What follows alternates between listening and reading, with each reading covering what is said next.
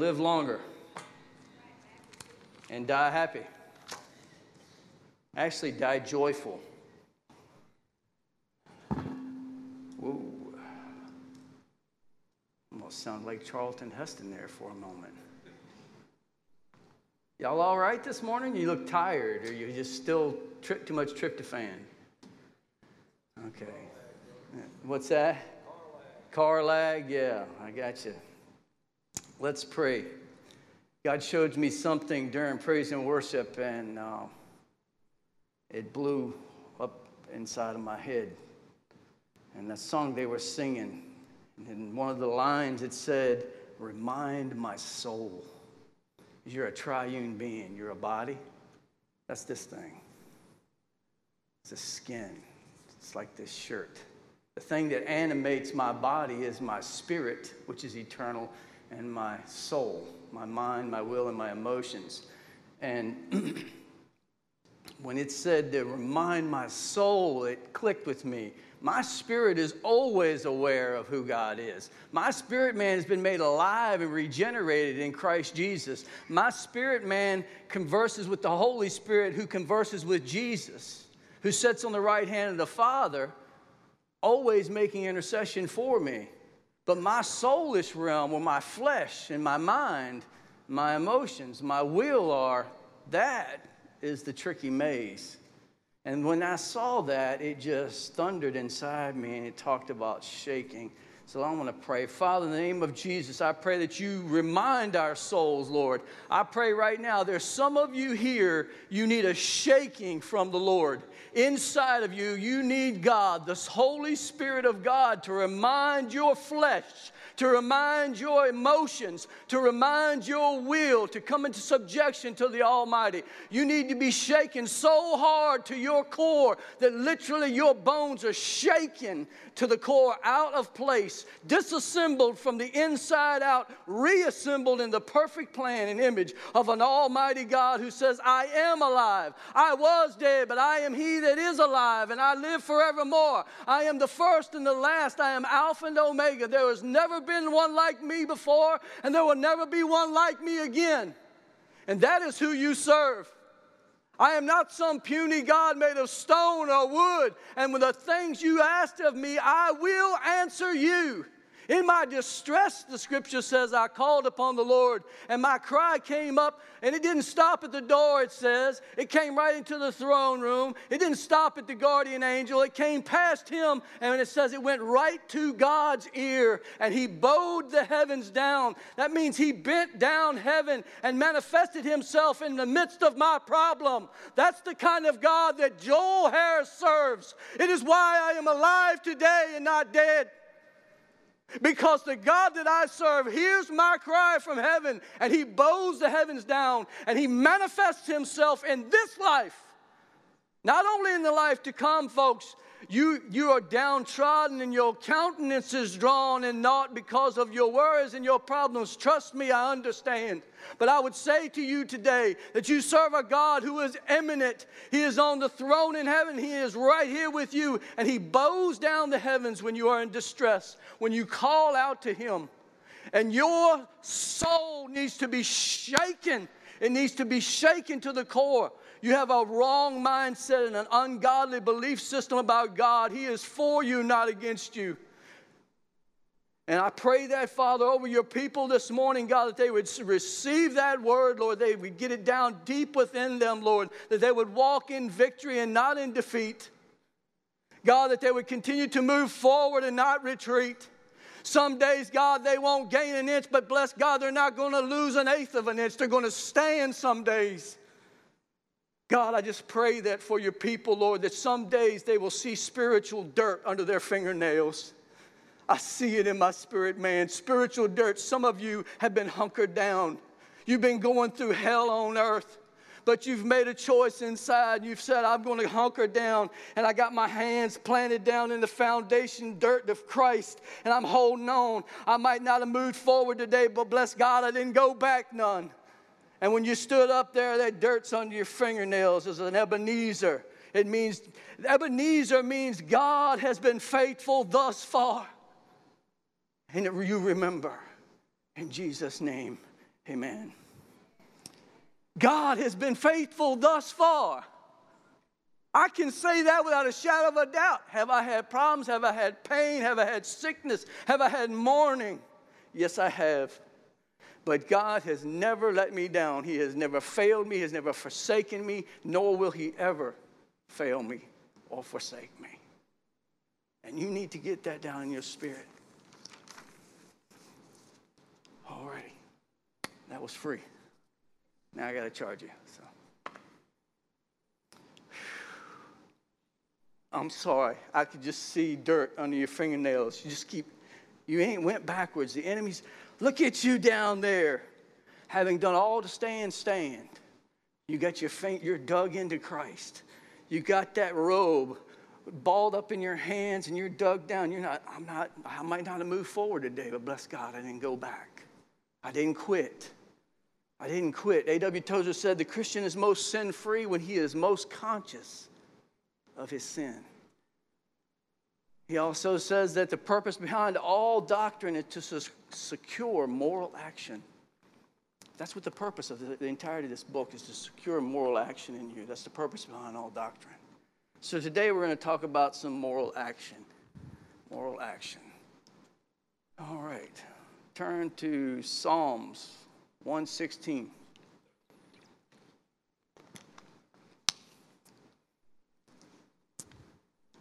A few weeks back, uh, the days have all ran together, especially for me and my family here lately. But Pastor was talking about he and he had quoted the uh, Lord's prayer when we were praying intercession,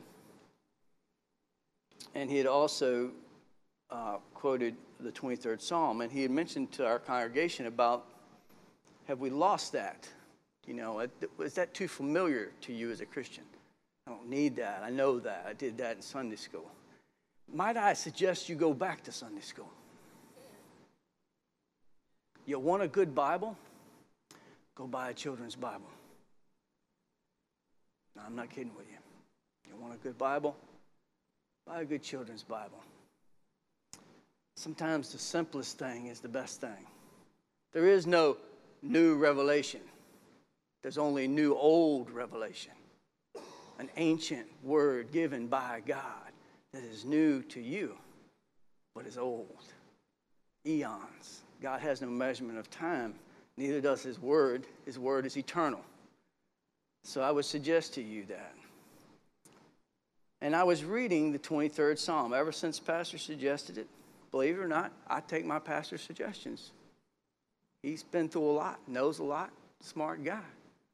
And so was like, well, Pastor said I would be thinking more about the 23rd Psalm. And so I've been reading the 23rd Psalm every day at lunchtime, out loud in my car.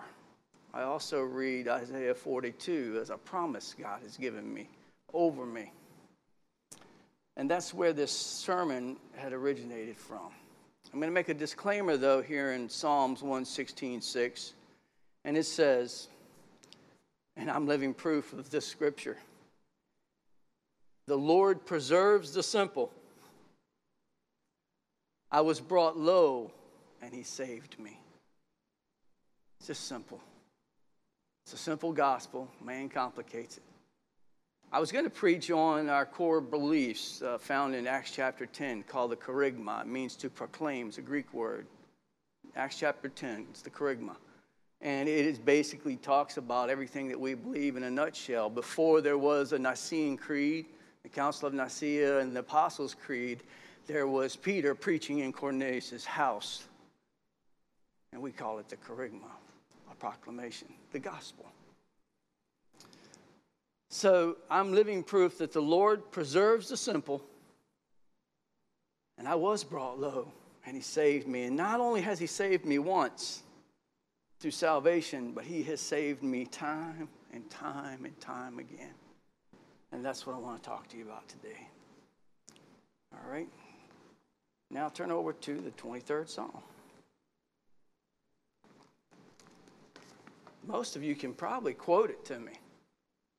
You can, you can probably just quote it to me. Right? How many of you know about Mary and Lazarus, her, her brother died, right?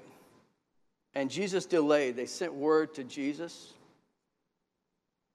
And uh, when I tell you to go back to Sunday school, what I'm really wanting you to do is to get back in there and some of those stories that you heard all your life and you've read and you think you know, go back and read again and look at some details. When Mary, you know, Jesus delays and Lazarus dies, and he comes and, and she's like, Oh Lord, if you'd only been here, my brother would still be alive. And there's a little phrase in there, there's a little word, it's a conjunction. And you read right over it. It's a verb. She says, but even now. Go back and you look it up. But even now, he can live again. There's so much faith in that phrase that Mary uses there. He wouldn't have died if you would have been here, Jesus, but even now. Many of you are at that point. You feel like you're dead inside. You have served God, you're good folks, and it seems like all hell has come against you and it seems lost, it seems dead, and God would say to you, even now, resurrection can occur. Even now. My life has been a series of deaths, burials, and resurrections. It really has. And I've had to learn that. That God was teaching me something, and parts of my flesh had to die for me to be resurrected into a different person, to where I needed to be the person God wanted me to be, to align and assemble my bones back the way God had ordered them from the beginning. All right, so we're in Psalms 23. The Lord is my shepherd, I shall not want. He makes me to lie down in green pastures, is what the New King James says. It literally means to lie down in tender grass. Tender grass. You know why? And I say I'm a simple man, and, and I was joking with Pastor about being, you know, joking and been laughing and all because I love cartoons and things. And God speaks to me in funny ways. Like I can smell rain on hot pavement, and I'm eight years old again riding my bike um, in the summertime. And when he said green grass is there and green pastures, when I read through that, you ever, when you were a kid in the summertime, you ever roll down a hill in the grass, right? And most of us guys, you know, you, you didn't have your t-shirt, you know, and you're, you're a young kid, you know, and you're out there and you cut all blue jean shorts. I'm gonna roll down the hill. Yeah, let's roll down the hill. Yeah, you roll down the hill. And like about 15 minutes later, you're like one of them monkeys on National Geographic, dude. You're like itching and scratching the grass. It's like, what the heck is going on? That ever, am I the only one? It's like that grass just like is just like itching. And it's being who I am and God knowing who I am says, that's not the kind of grass I'm talking about here, son. You can lay, this is tender grass because literally that's what it translates to. Not green pastures, but tender, soft grass. It doesn't irritate. And he goes on and he says, he leads me beside still waters. And literally, that means waters of rest. How many of you need rest? You tired? You're tired, ain't you? You've been rushing to and fro to try to please people you don't even like. I got to buy so and so a present because they might buy me a present. And if I don't get them a present, then my Lord, what are they going to think about me? And this is just going to be a conundrum. It's going to be a cornucopia of confusion and strife. Mm, yeah. And you're, t- you're already wore out. Dad ain't even put the Christmas lights up yet, and he's wore out. Yeah waters of rest. He leads me. Because, see, the 23rd Psalm, what it is, man, is how God really feels about you and how he's, what He has for you, what He wants for you, His perfect plan for you, His perfect love and thoughts and caring for you. And He knows that we need rest. He restores, verse 3, He restores my soul. My soul. Didn't say my spirit there. My spirit's eternal. My soul needs restoration. Where do offenses come and hit us? Our mind, our will, and our emotions. That's our soul. He restores my soul. I don't know about you, but I've had my soul cut open more than once by people. I laugh. You know, what? I, will talk about my wife. She's staying with her mom right now. She's not here, but uh, she's not here, so I can talk about her unless she gets the tape. Oh, well, anyway. But she loves animals and all, and you know, animals are that way that they just love you. You know, and if an animal bites you, typically it's just because it's an animal. And I started wondering about that. I'm like, well, people bite you. Maybe because they're just acting like an animal, like what people tend to be. And isn't that what being a Christian is about? It's about changing the dynamic of who we are. We walk in that beginning of salvation and we walk in that. We, we walk this thing out, the sanctification. We're becoming better than we used to be. You know, um, I used to be an angry young boy. I did. I used to fight all the time, a lot, at school, on school bus, off the school bus. And a lot of that stuff was a result of wounds that I had suffered and scars. And it took a long time for the Lord to work a healing inside of me. And um, I just know that we need to change, and God has been changing me little by little, here a little, there a little, line upon line, precept upon precept. I'm not there yet. I'm still that preserving, the simple guy who gets lost sometimes, and God finds me. My mouth is dry. I must be nervous. Smile, y'all. If y'all don't smile, I'm telling you, it makes Pastor me nervous. Because we don't know whether y'all are ticked off or you're just zoned out. I don't know. NASCAR's over. Y'all can concentrate on the sermon. NASCAR's over. So he goes and he restores my soul. There have been wounds inflicted on me. So I know there's been wounds inflicted on you. And that's what the Holy Spirit comes to do. He comes to heal those hurts, those wounds. He leads me in the paths of righteousness. Why? For his name's sake. Wait a minute. God's got a stake in the game. That's what that's saying. God is putting his name on the line for you. That changes the whole dynamic of what it means to me to be a Christian. It's not about me, it's about representing God and his name. And he's got a stake in the game because he leads me in the paths of righteousness for His name's sake.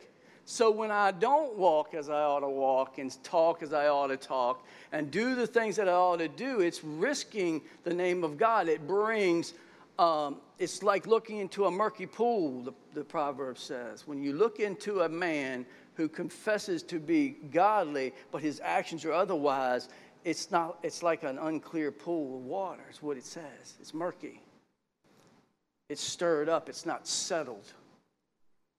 And so God has a stake in the game. And I, I would reason that every day. I've been reading this psalm and quoting it over and over out loud every day. Yea, though I walk through the valley of the shadow of death. Death is but a shadow. Can I die? Yes, I could die tomorrow. I may have another 30 years. You know, I'm still a young spring chicken. I may have another 40 years. I may have another 10 seconds. That is not my decision. That is God's. He holds my breath out here, and He can give it back to me anytime He wants or hold it back. He's God Almighty. But this valley that you're walking through, if you can imagine a reflection of death around you, and it's trying to get you off kilter off centered. He's trying to get you to walk in circles in the valley, through the valley.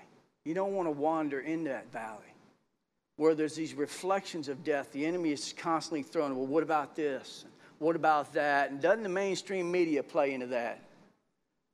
I mean, news flash. Good Lord Almighty, don't eat Jif peanut butter. You're all going to die. It's full of cyanide or something like that. I mean, just pick something, man.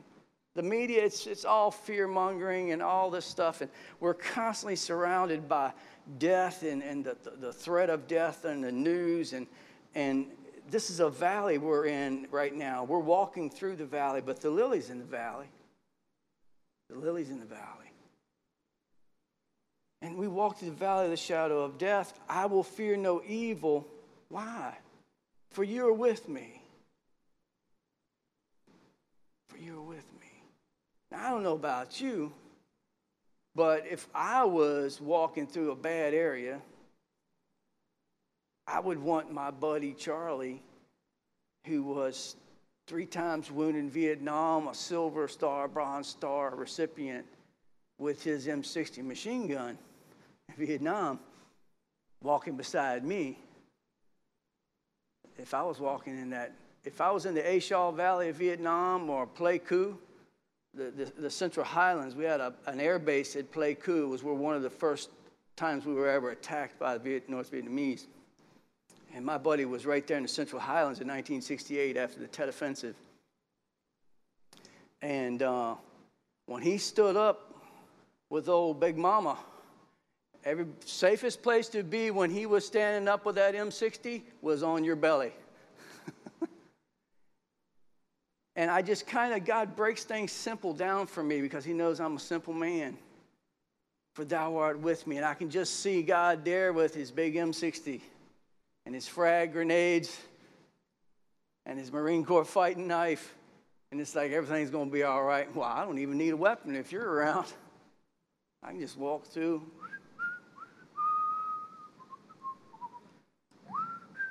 God's, God's on point. Most dangerous place, on point. God's on point. And I can just follow God. And the enemy, though, is trying to get you off track. He's trying to get you to look to the right, look to the left. There's death over here. There's death over here. Don't you hear this diagnosis? Don't you hear this diagnosis? Don't you hear this diagnosis? Paul addressed it when he said, To live is Christ and to die is gain. For a Christian, I don't want to die before my time. But death is nothing but a door from one consciousness into a higher level of consciousness. And a matter of fact, if you're, you're a believer, and I don't care where you are when you die, out in the Namibian desert somewhere, and there's no one around for a thousand miles, you do not die alone. Lazarus died, and the angels took him to the bosom of Abraham. So, to live is Christ and to die is gain. I'm not saying I welcome death, but we've got to get out of our minds. We've been fed this, this mess, this constant meal of fear and death and destruction. You've got to get that out of your mind. For you're with me. He goes on in verse 4 to say, Your rod and your staff, they comfort me. Now it's interesting there. That word comfort. And Pastor talked about how the rod, you know, they pass under the rod, the rod of correction. Do you understand that God's correction is never punitive? I'm going to say that again. God's correction for you as a believer is never punitive. He is not trying to punish you. The correction of the Lord is redemptive, it is restorative. If God is correcting you and you're in the middle of God's correction, understand He is trying to restore you to a higher place, a higher state of being, a higher state of consciousness with Him. He's trying to teach you something and keep you from something. So God's correction is never punitive to punish, but always to restore. You need to understand that. And so he says, you know, your rod and your staff, you comfort me. But what was so cool about this? Because I love to teach new things. When I learn, I love to learn stuff. So when I learn something new, I'm just about to bust to go tell somebody. Hey, I found this out. And that this is that, this, and this is that. And many of you, I'm sorry, I apologize. I'm a long talker. I may catch you in the hallway and, you know, you say one little thing, and and then I'm like, yeah. And you know, and I seen this in the scripture, man, and blah, blah, blah, blah, blah, blah, blah, blah. An hour later, and you're, you're politely staring at me, and oh, wow, Pastor Joel, my leg's going to sleep, and I just would like to go home. And it's like 9.30, and I got to go home. I'm sorry about all that. Just strike it up to it's just who I is. But I get excited about learning these new old things. They're new to me, but they are ancient with the Almighty. And that word comfort there is nacham, N A C H A M. And it literally means deep sighing that does not describe casual sympathy. It's not casual sympathy, it's empathy. It's literally where we get weep with those who weep and mourn with those who mourn and sigh with those who are sighing. Deep regrets. When you repent and you are crying out with the Lord, the word naham is there to breathe out heavily in distress, whether you're in mourning, weeping, or you're in regret over your sin. It says that God is there with you. That's what that's saying. That is cool to me, man. When I saw that, it changed the whole meaning. Thy rod and thy staff, they comfort me. God ain't waiting for you to come by and you messed up and he goes, whack you in the back of the head with a stick. That's not what that's saying. It's saying, I know you messed up and you and he's down here beside you. And he's sighing with you. I know so and so is sick and it's been hard. And I'm hurting with you. Hebrews says we have not a high priest which cannot be touched with the feelings of our infirmities, but was in all points tested as we are, yet without sin. Jesus came in the flesh to know what it's like to be you. So that when you're in a time of stress and discomfort and pain and agony, He knows what it's like to suffer all of those things. He goes on in, in, in verse 5 and he says, and we're going to come back to five. I'm going to read through it, but we're coming back to five. You prepare a table before me in the presence of my enemies. You anoint my head with oil. My cup runs over. And look at verse 6. Surely goodness and mercy. Those are two good things, aren't they? Goodness and mercy. Because the mercy of God sent goodness to the earth in the form of Jesus Christ to save me. Were it not for God's mercy, it's my most favorite attribute. It's symbolized on the ephod of the high priest as an emerald. Green is the color that represents God's mercy, not money. Sometimes money has been mercy from the Lord, I will say. Has it been for you? Yeah. But the mercy of the Lord Surely goodness and mercy shall follow me. Big little word. Again, I was reading and doing word study. That word follow is a Hebrew word. It's radaf, R A W D A F, radaf. Now, this is what I thought mercy was when I sing that. Surely goodness and mercy will follow me. Joel's walking, here's goodness and mercy. stop. Don't want to. Hey, when somebody steps on your heels, you know, I'll stop short so I won't step on Joel's heels. Oh, he's backing up. Oh, oh he's walking over here. Uh, Holy Spirit, you see where he's walking? I don't think he ought to walk on that aisle. There might be something over there he really shouldn't see. Well, let me zap him with a little bit of uh, conviction there. oh, yeah, don't go over that aisle. Flesh is like dragging you back over there. Holy Spirit, don't go over that aisle. You see, it's like, and then, okay, now we're on the right aisle again, and mercy's just following me around. Goodness and mercy. But that's not what that means at all at all. Radaf literally means to run after, to chase like a hunter after game and overtake it. Do you hear what I just said to you? This verse tells me that goodness and mercy is going to hunt me down like a animal of prey, chase after me and overtake me, whatever circumstance I'm in, whatever problem, whatever state of mourning, whatever sickness. Doesn't matter whether I'm on my deathbed.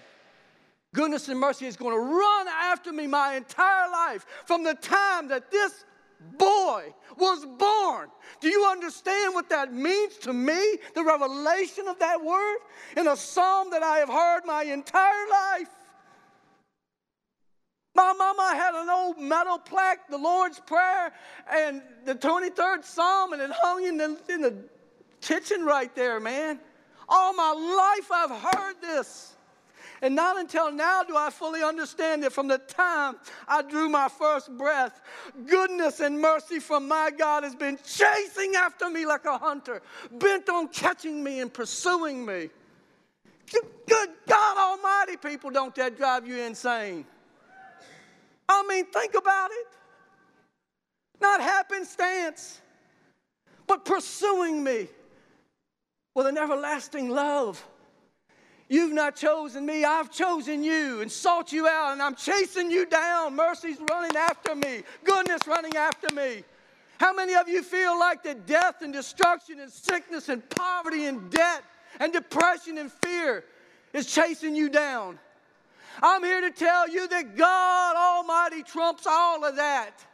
His Spirit says, I've sent goodness and mercy out to hunt you down, overtake you, and bless you. You'll be blessed setting down, blessed rising up, blessed going out, blessed coming in.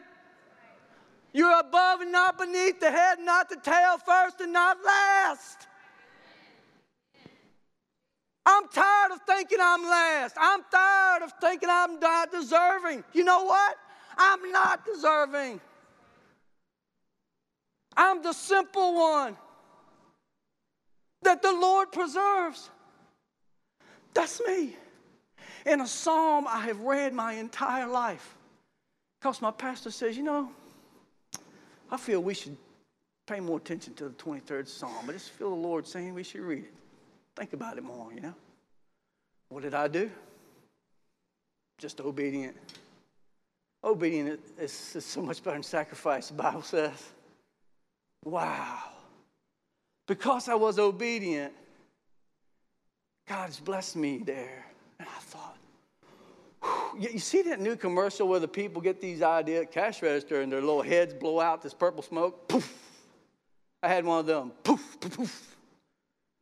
Top of my head just blew off, and I'm like, whoa, wow, man. That just changes the whole dynamic. I've been thinking that I'm just plodding along through this. They even make a song, plod on, plod on. Good Lord, have mercy. I don't want to plod on. I want to run on, run on. Can you keep up mercy? Can you keep up goodness? Mercy and goodness is behind you saying, dude, you are really not living up to your potential here. Come on, man, run. I've been reading a good book. I, I typically don't mention guys who are still alive who write books because they may fail you. the only dudes that I, I, usually quote are dead guys, or I never quote people that are alive except for Jesus.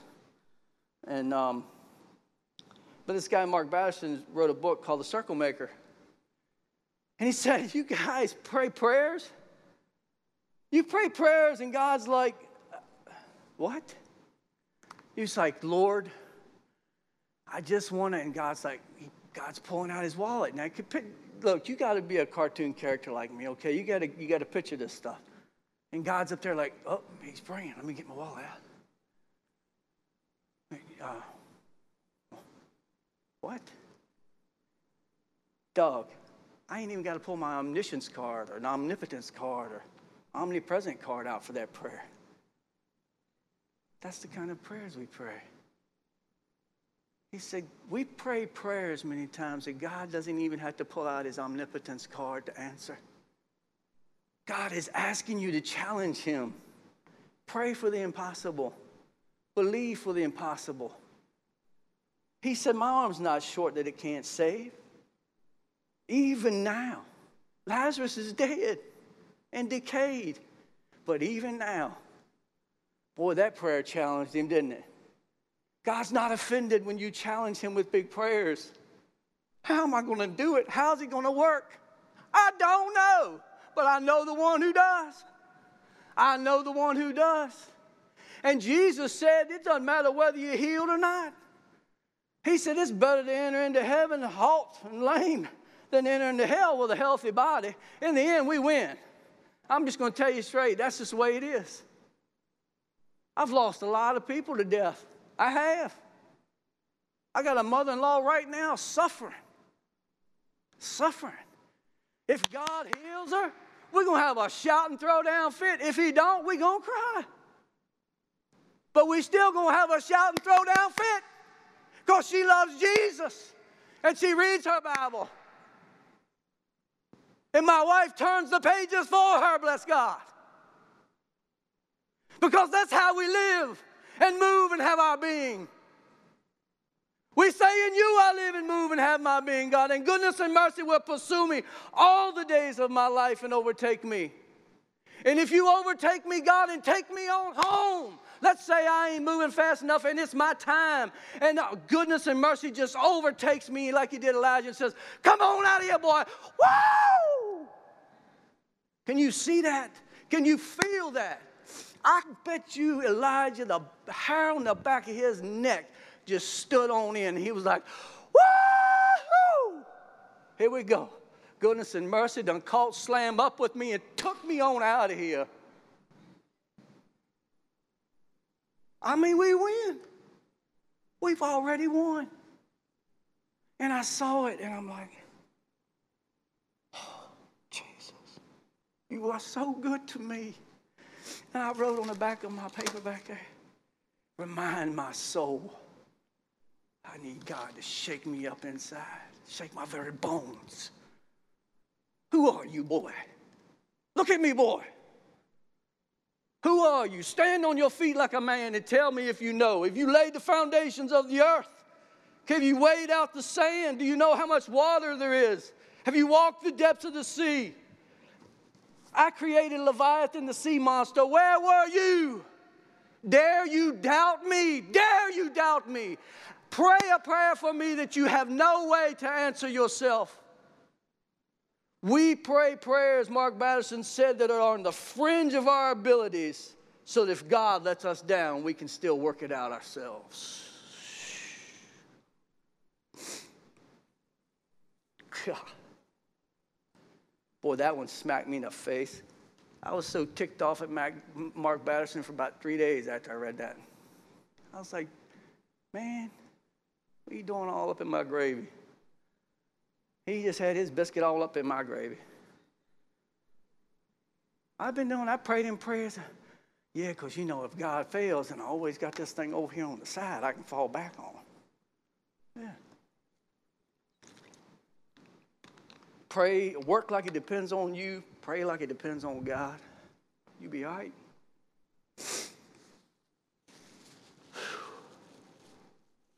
goodness and mercy will hunt me down and overtake me all the days of my life, and I will dwell in the house of the Lord forever, it says. Now I want to go back up there to that verse 5. Because I had gotten all that.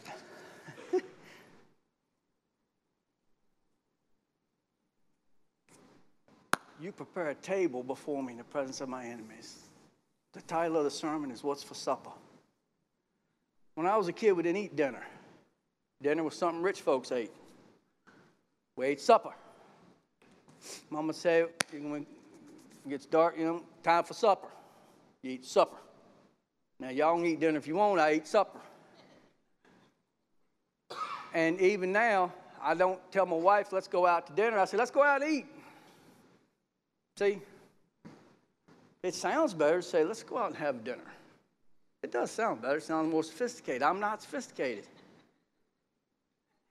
If I'm seem sophisticated around y'all, I'm acting. You understand?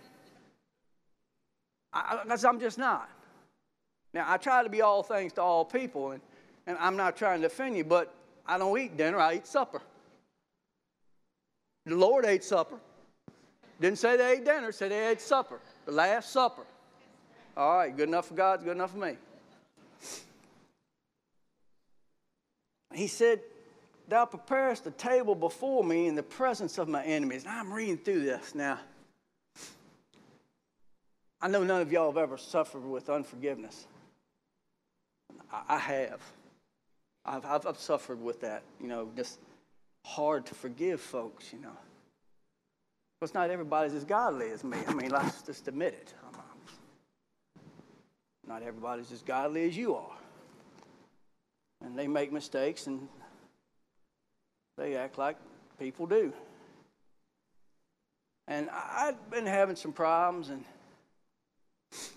with three guys, and it's an ongoing daily thing. And honest to goodness, now I, have practiced this before with results. I had a guy that did me terribly wrong years back, just as a testimony to the fact of my simplicity that I know better, but I did it anyway. Okay, so and this guy, you know, he did me pretty pretty bad, and and um, so I, I, I said, Lord, you know I don't mean a word of what I'm about to say, but I forgive that boy. I forgive him. I pray for him in Jesus' name. I didn't feel nothing. Matter of fact, whenever I thought about it, I got was ticked off. I still hurt, I was still mad, and it still bothered me. But every day I'd pray for that old boy. I said, Lord, I pray for so and so. You know I don't mean this, but I forgive him. Still felt ticked off, feeling still hurt. That went on for almost two years. I noticed during that time, it, it was subtle. I didn't, uh, woo.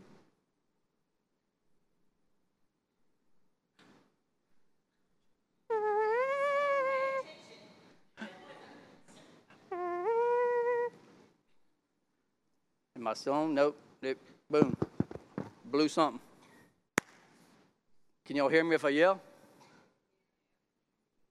All right, so for about uh, almost two years, this went on. I, I'd, I'd pray the same prayer. And I noticed that I, I genuinely wasn't hurt anymore. I genuinely wasn't uh, mad anymore. I wasn't ticked off. Uh, I genuinely was at a point where I really did forgive this guy. It wasn't a month later, I get a call from this dude crying on the phone, apologizing to me about what had happened, and he was so sorry, and blah, blah, blah, blah. And I'm like, dude, it's, it's over. It's done. I, I've forgiven and forgotten, and that's over, man. It's, it's, it's no problem. And um, so um, I'm getting feedback from you and me up here. Is my I'm on now? Yeah, oh, I'm on. Okay. So almost two years, I just by faith, because forgiveness is what I'm going to talk about here. When I read that you prepare a table before me in the presence of my enemies, you anoint my head with oil, my cup runs over. This is what I always imagined that was. The end of it all, Jesus has got this big spread for JoJo, spread out, and he's like, Sit down here, boy. And all them dirty dogs that ever wronged me are standing out there and they're watching the Lord of glory set me at the head of the table, anoint my head with oil, and there's a spread, man. There's ribeye, absolutely got to be ribeye there. There's loaded sweet potatoes, got to be that, and all the other stuff just going on there. And all those guys, those enemies of mine, are having to stand there and watch as the Lord serves me. And they're like, I'm like, yeah, eat some crow. Yeah. Well, I'm, I'm a good Christian, but that's what I used to think about that. And they were just I'm just, God's just like, yeah, rubbing it in their face, rub it in their face, God. And I was reading through that for I don't know how many times it was at that point, because I just been reading as Pastor had suggested. And I, I got to that point and I said, You prepare a table before me, and I'm reading out loud in my car, in the presence of my enemies. And the Lord stopped me in mid sentence and said, Won't you invite them three boys that's giving you trouble to sit down at the table, Joel? Why don't you invite your enemies to sit down at the table, Joel? Joel, sir, why don't you invite them three boys to sit down at the table with you, son? It's your table. It says, I prepared a table he prepares a table before me. It's my table. Everything on that table is mine. And I can give it to whomever I want. Why don't you ask them to sit down with you, son? Huh? Wait a minute. I thought this is where I get even. I thought this is where I get to rub their face in it. You did me wrong, and Jesus is doing me right. And God is saying, No, they did me wrong, and I did them right. He hung on the cross. Now, I'm not telling you this is easy. And I, you know, God wasn't telling me to invite these guys to lunch. What God was trying to do was make a point inside of me that I had a, a wrong mindset, that I need to be vigilant about forgiveness. Who is it that you haven't forgiven? Is it somebody in your past? Is it a parent? Are they, have they passed away? It doesn't matter you can still forgive them. And it's got nothing to do with your feelings. Forgiveness is simply an act of your will done in obedience through faith. I didn't mean it when I first forgave that guy. I said it out of obedience, in faith, believing that God would make it true in my heart. And it finally was. And it was just God just reiterating inside of me because if you turn with me to uh, Psalms 112.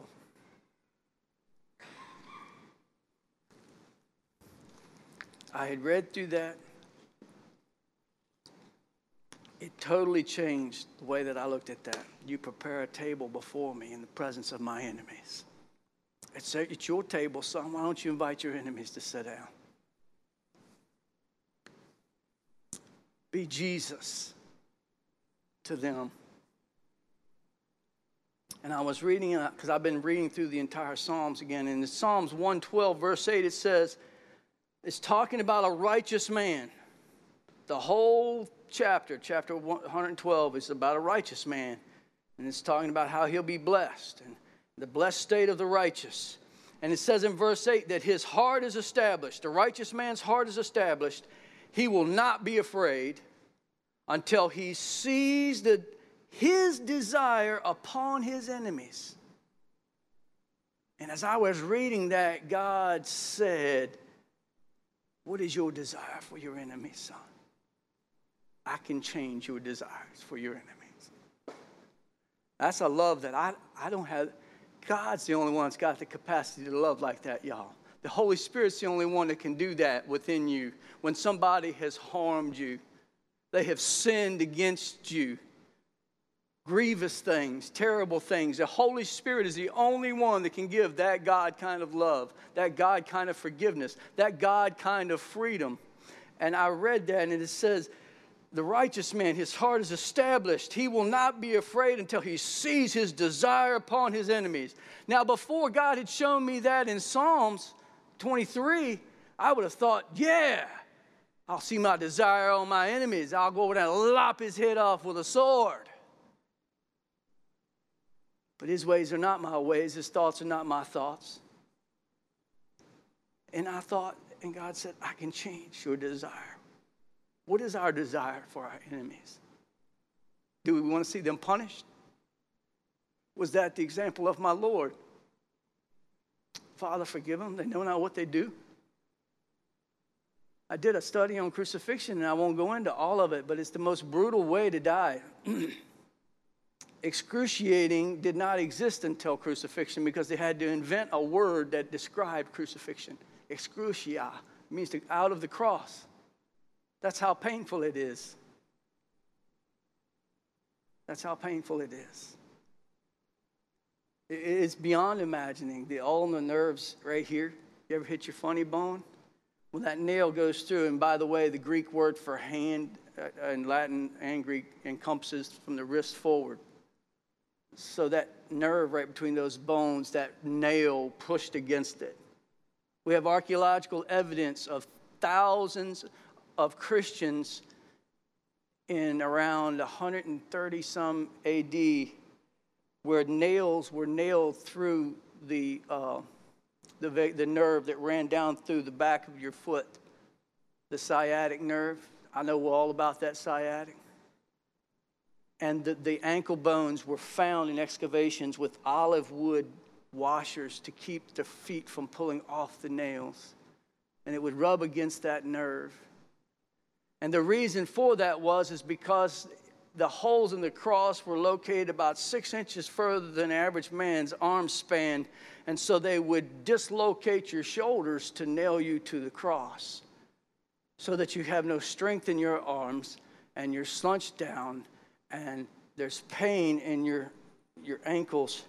And so you are suffocating now. Your body weight's suffocating you. So the only way you can get breath is to push up on the most excruciating pain you can imagine and suck in some air and hang there for a moment.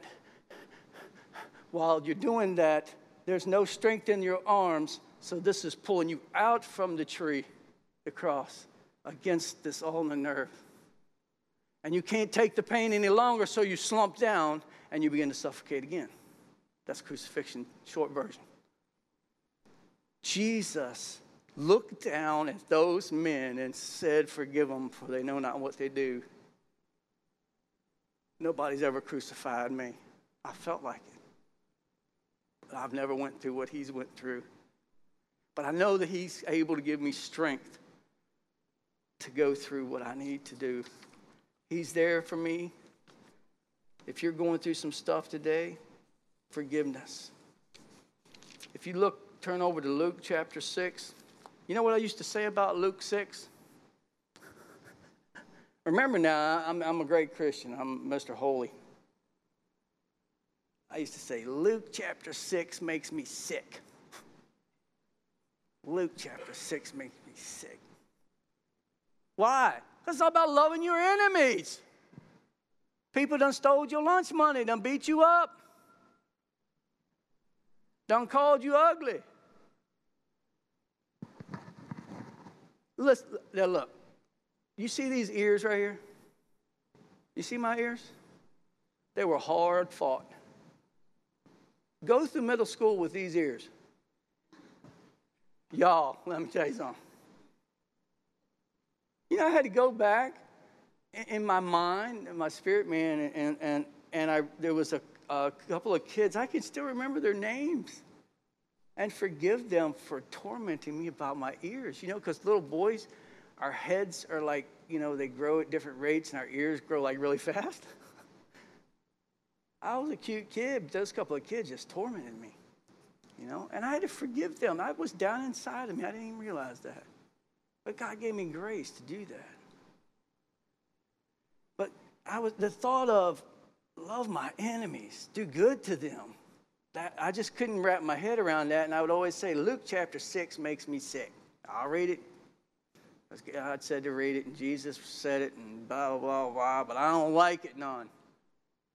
How many, how much, how come many of you know you don't have to like what the Bible says for it to be true? You cannot like it, it's still true. The truth sets us free, but most of the time it offends us first. And in Luke chapter 6, verse 35, he says, But love your enemies, do good and lend, hoping for nothing in return, and your reward will be great, and you will be sons of the Most High, for he is kind to the unthankful and evil. He has been kind to the unthankful and the evil. And I wrote there in pen, that has been me. I've been unthankful before. I've been in a, a wicked lifestyle before when I was lost. And when I was lost and unthankful, He was kind to me. While I was yet a sinner, Christ died for me. He commended His love for me. Therefore, verse 36 be merciful. Merciful just as your Father is also merciful. Listen, I'm not. If you saw, if this was a bottle of hydrochloric acid and you knew it, and, and I was about to drink that down, you wouldn't just say, Hey, Joel, uh, you know, I wanted to ask you about what you're about to drink. Um, it's, I'm thinking it's hydrochloric acid. Actually, I know it is, and you might want to put it down. No, I'd have that thing up to my face, and you'd be like, dude, that was hydrochloric acid. When you knocked that out of my hand, I'd be like, what in the heck is wrong with you? Spill my drink. Until I looked over and seen smoke coming off the floor and a big hole in it. Oh, Donka. You just saved my life. That's what unforgiveness is. It's like drinking poison, hoping that other guy's going to die. God knows it's hard to forgive them when they've beaten you and cussed you, sinned against you, told you you were no good, all those ungodly lies. It's not easy, folks. God knows it's not easy. But what he's trying to tell you is, is that unforgiveness and bitterness inside of you is an infection, it is a poison. And it's like that this is a big old bottle of blessing. And unforgiveness is the cork. And God's trying to tell you, you need to pop that thing out, man. When he talks about forgive that you may be forgiven, you need to understand that when we operate in, and we stay in unforgiveness and bitterness, we're not going to walk for so long so godly. It, it just stops. We begin to revert back to our old ways because we just can't help ourselves. And what God is trying to tell you with that is that if you don't forgive, you're going to continue to sin. You're going to continue to live in a lifestyle of being bound up with no, the blessing is stopped, it's corked. That bottle of blessing is corked with unforgiveness. And it's not about that person. God's trying to heal you. And he may have to take a scalpel, a knife, and cut you open. The word of God is what? Quick and powerful, sharper than a two edged sword, dividing asunder the joint and the marrow, the soul and the spirit. The soul, where do offenses cut? The soul, the mind, the will, and the emotions. Does God need to open you up to see what's inside of you? No, He already knows what's inside of you. God wants you to be cut open by His Word to get the infection out of you so you can see this is why I act the way that I do. This is why this is the way that it is. And so on and so forth. Whatever your circumstance, I don't care what the offense, the Holy Spirit of God, not Joel, not me, because I am perfect. I am that simple man that was lost and has been saved. But the Holy Spirit can heal that. He can do surgery. He's a perfect surgeon, and He can cut that infection out of you. Flip over here. We're going to read uh, two last scriptures. What that? I'm closing. I'm closing, Pastor. Is that what the guy said? I like what David, Pastor Dave Hoffman said. He said it doesn't have to be everlasting to be eternal. Doesn't have to be everlasting to be eternal. Your message doesn't have to take all day to have eternal consequence. Turn over to Psalms 31, verse 10. No, no, that's not it. I'm sorry. Blah, blah, blah. Blah, blah, blah. Blah, blah, blah. I'll be all right.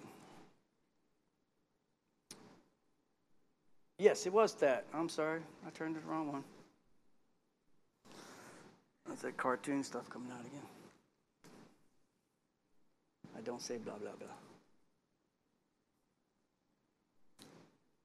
All right, Psalms 31, verse 10. Why is God so heavy on forgiveness? Because He just wants to make you miserable and He just wants to dig up old hurts and He just, he just wants you to let your enemies get away with it? No. Look at what it says. I could have went to a bunch of scriptures, but God gave me this one. For my life is spent with grief and my years with sighing. Remember that comforting, the word comfort? Deep sighing. God's there sighing with you. And those years you've spent with grief and my years with sighing. My strength fails because of my iniquity, and my bones waste away. When we don't forgive, it's, it's a sin. We have to forgive. God commanded us to forgive. It's iniquity. And what he's telling you there, and what the Lord was showing me, he's like, son, people spend their whole lives in unforgiveness, and literally they're grieving their entire life. Whether it's a parent that did you wrong that has long since passed away, or whoever it is, a friend that you don't even know anymore, a past relationship, it doesn't matter. They spend their entire lives in grief and deep, their years in sighing, and their strength has failed them, and their bones are wasting away. And so the Lord is trying to get that infection out of your body. It's destroying you. So understand, understand. Why? Because you want to be a witness for the Lord. Turn to Matthew 5 13. Matthew chapter 5 13. And I really am closing.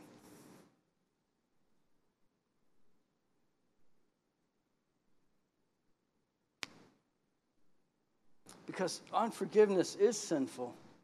We can't harbor hatred in our brother, in our heart for our brother. It says you love God, you say you love God, but you hate your brother. You're living a lie. You don't even know it. You're not purposely living a lie. You understand you're hurt. God understands you're hurt. He's the one that's sighing with you, that's grieving with you. Do you understand? But He knows what's best for you, and what's best for you is to get the infection out. So that you can be the person that you need to be in Christ, which is a bold witness. And look at verse 13, it says, You are the salt of the earth. But if the salt loses its flavor, how with shall it be seasoned? It is then good for nothing but to be thrown out and trampled underfoot by men. Do you know that sodium chloride in its pure form never goes bad? Ever. Never. But when impurities come into sodium chloride, and they used to mine salt in the Dead Sea, the, the impurities, the sin, the iniquity, the unforgiveness, the sodium chloride leaches out of the salt crystals. And that's what he's talking about. It's no longer good to be trampled underfoot the impurities, the sin, the unforgiveness is what causes us to be less salty. And we're, no, we're not good to be seasoned, something that is tasteful, something that might sting when you put it in a wound, but it brings healing. And he goes on to say, You are the light of the world. A city that is set on a hill cannot be hidden. Did you know that a conquered city has no walls? They would build walls around a city for what? To protect the city. When you conquered the city, you razed the walls to the ground. They called it a tell. It's a mound. A tell is a mound that has been one city built on another city's devastation year after year after year. That's how they tell archaeologists. They dig through the strata layer of the, the, the cities and get down to the original one and count backwards up. And that's how they can tell how many cities were built there. A tell. And when this is saying that you are a light in the world, a city that's set on a hill cannot be hid. When we harbor unforgiveness, there's a wall goes up and a wall goes up and a wall goes up and that's one's not going to hurt me here's another wall and you're a city and there's light on the inside and you're set up on a hill but nobody can see the light because of all the walls that are up around you you have not been conquered by your god completely conquered by the almighty you need a shaking to occur. And it's not easy, it's not pretty, it's not fun, and it can be downright painful. But if you will, in faith, I, do, do an exercise. I'm about doing things. Write their name on a piece of paper. And if you want, write what they did to you and make you a list if you have to. And I forgive them, God and say it out loud. You know, I don't mean it right now, but I'm going to mean it. In faith, I believe. Because forgiveness is not easy, but it is simple. The enemy's made it complicated. Forgiveness is not easy, but it's simple. All it takes is faith and obedience. God, in faith, I forgive so and so for what they did to me in 19 so and so. And though they're long since dead, Lord, you hear my cry. And this is about me and me living a full, abundant life, free from chains that are holding me down. Won't you stand to your feet and I'm going to pray? And uh, uh, Pastor, did you have anything? No? Okay. And what I would say to you as the band comes and uh, worship team comes,